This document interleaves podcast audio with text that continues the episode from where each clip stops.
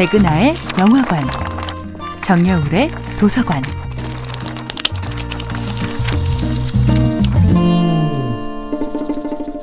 안녕하세요. 여러분들과 쉽고 재미있는 영화 이야기를 나누고 있는 배우 연구소 소장 백은하입니다. 이번 주에 만나보고 있는 영화는 2020년도 영화 주디입니다. 라이먼 프랭크 바움의 동화 시리즈를 원작으로 1939년에 탄생한 영화 오즈의 마법사는 미국 영화연구소가 선정한 100대 영화 중 한 편이자 벌써 80년이 넘도록 세계 영화 팬들의 마음속에 깊이 자리 잡은 클래식 뮤지컬 영화인데요.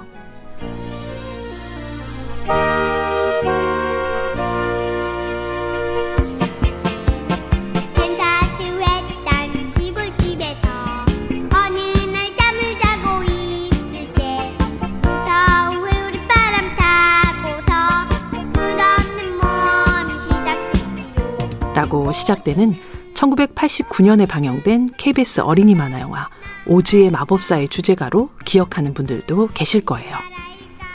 헨리 아저씨, 엠 아주머니, 그리고 강아지 토토와 함께 캔사스 작은 마을에 살고 있던 소녀 도로시는 어느 날 거대한 회오리 바람에 실려 이상한 나라 오즈에 당도하게 됩니다.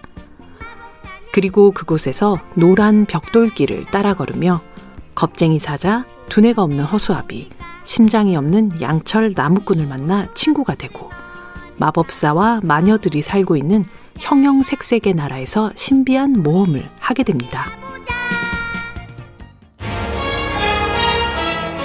화려한 세트와 특수 효과, 춤과 노래로 가득한 이 아름다운 오즈의 마법사는 바람과 함께 사라지다로 유명한 빅터 플레밍이 최종 감독으로 크레딧에 이름을 올리긴 했지만 제작사의 간섭 때문에 이 영화를 거쳐간 감독이 무려 5명이나 되었다고 하죠.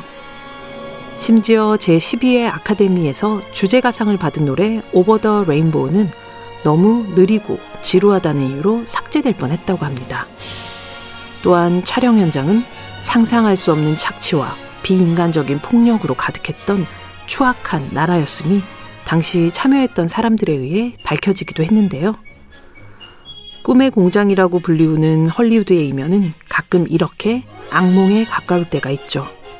눈을 꼭 감고 어서 빨리 빨간 구두의 뒤축을 세 번 부딪혀 다시 신나는 영화 속 모험으로 돌아가고 싶을 만큼요.